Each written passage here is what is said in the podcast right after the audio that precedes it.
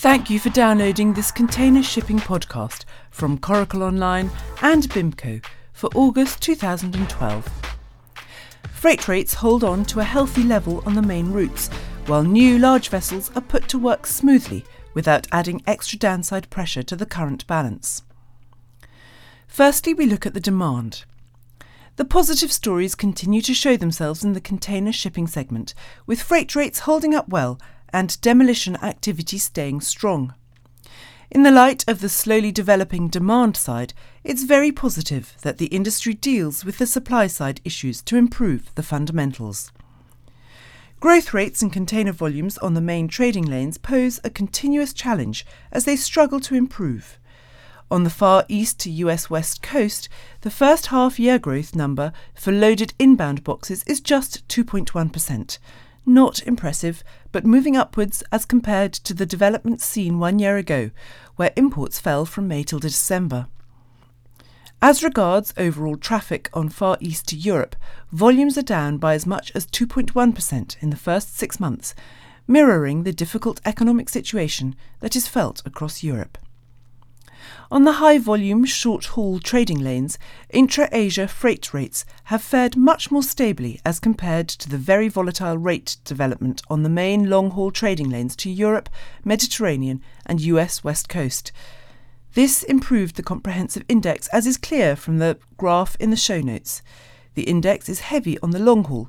50% originates from Europe, Mediterranean, and US West Coast, while the four depicted intra Asia routes comprise only 15% of the index. Asset values amongst the very large vessels within the container ship segment have been moving relatively more slowly downwards compared with the asset prices in the smaller segments, which fluctuate more. Following the general drop in values in 2009, they rose and reached almost the pre crisis levels during the peak season of 2010 following a new setback in values around the turn of the year 2010 to 11, asset values recovered somewhat in Q1 and Q2 of 2011, but since then have slid to a level close to a four year low. An exception, moving in the opposite direction, is the small feeders carrying 750 TEUs. They are valued at around 7% higher today than eight months ago. Overall, container ship values have held up just a little stronger in 2012, falling only 5 to 10% in value as compared to tankers, and in particular dry bulk asset prices, which have eroded by 8.5%.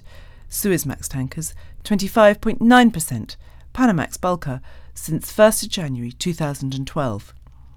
Despite some improvements in the values in recent weeks, BIMCO expects asset values to soften as the macroeconomic climate improvement is delayed.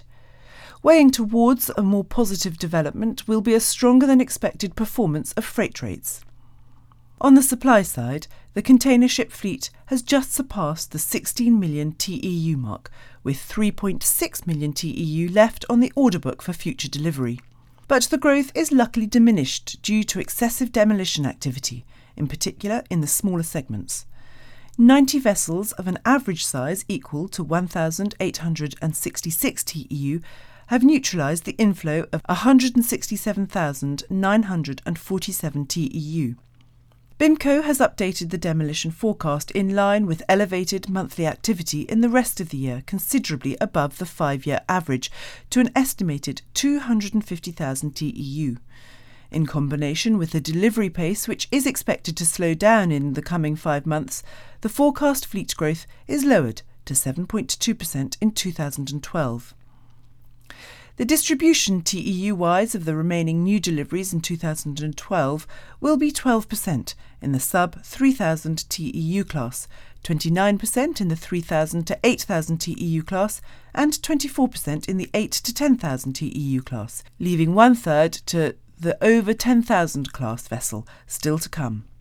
As demolition takes its toll exclusively in the smaller vessel classes, these segments are going to experience negative fleet growth.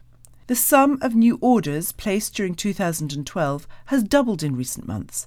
The predicted lowering of new building prices has resulted in a surge of new building orders placed at Asian shipyards. This is illustrated most significantly by the order for a full string of 10 vessels, each with a capacity of 13,800 TEU, at a reportedly record low price of $114 million each. The price is down by 11% from a year ago. Before the crisis, the price tag for vessels able to carry 13,500 TEU was around $160 million. Before news about that order broke, only 28 container ship orders in the range of 1,100 to 5,000 TEU were signed during the first half of 2012. Of the 896,678 TEU delivered in 2012, we have seen 41 ultra large container ships, ULCSs, with a capacity to carry 10,000 TEU or more, accounting for 59% of the fleet growth. With just 15 ULCSs scheduled for delivery in the coming five months, the delivery and subsequent deployment of mega-size vessels into active service has only had a moderate impact on the market if you judge this from observing freight rate development. Regardless of the slow development of demand, freight rates have travelled from a very poor state at the end of 2011 to a comfortable level on several significant trading lanes.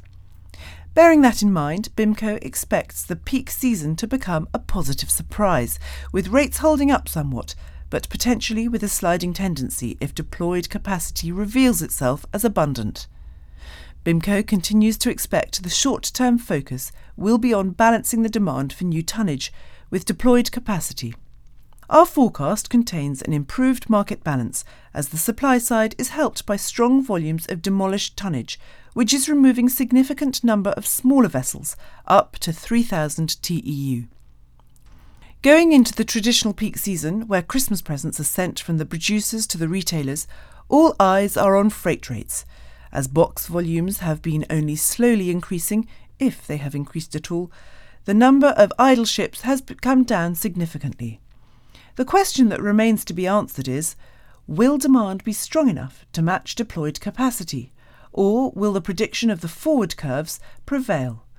With rates set to fall as much as 17.5% or FE Europe and 23% or FE US West Coast.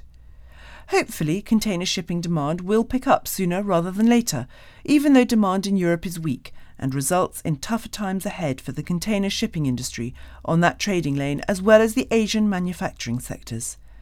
Meanwhile, the peak season is well underway on the Pacific, Strong July import figures give reason to believe that August could be strong too and support a continued positive trend in the US West Coast freight rates.